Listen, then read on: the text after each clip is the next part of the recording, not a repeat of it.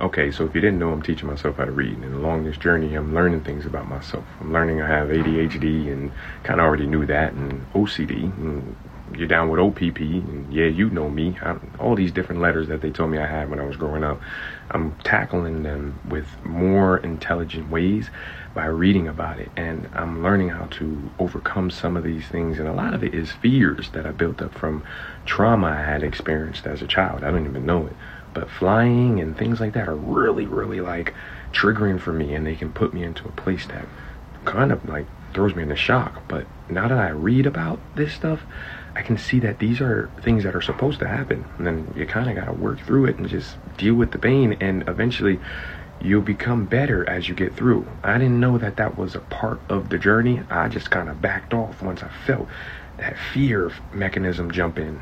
So, yeah, just thought I'd just drop that on y'all. See ya. Short Cast Club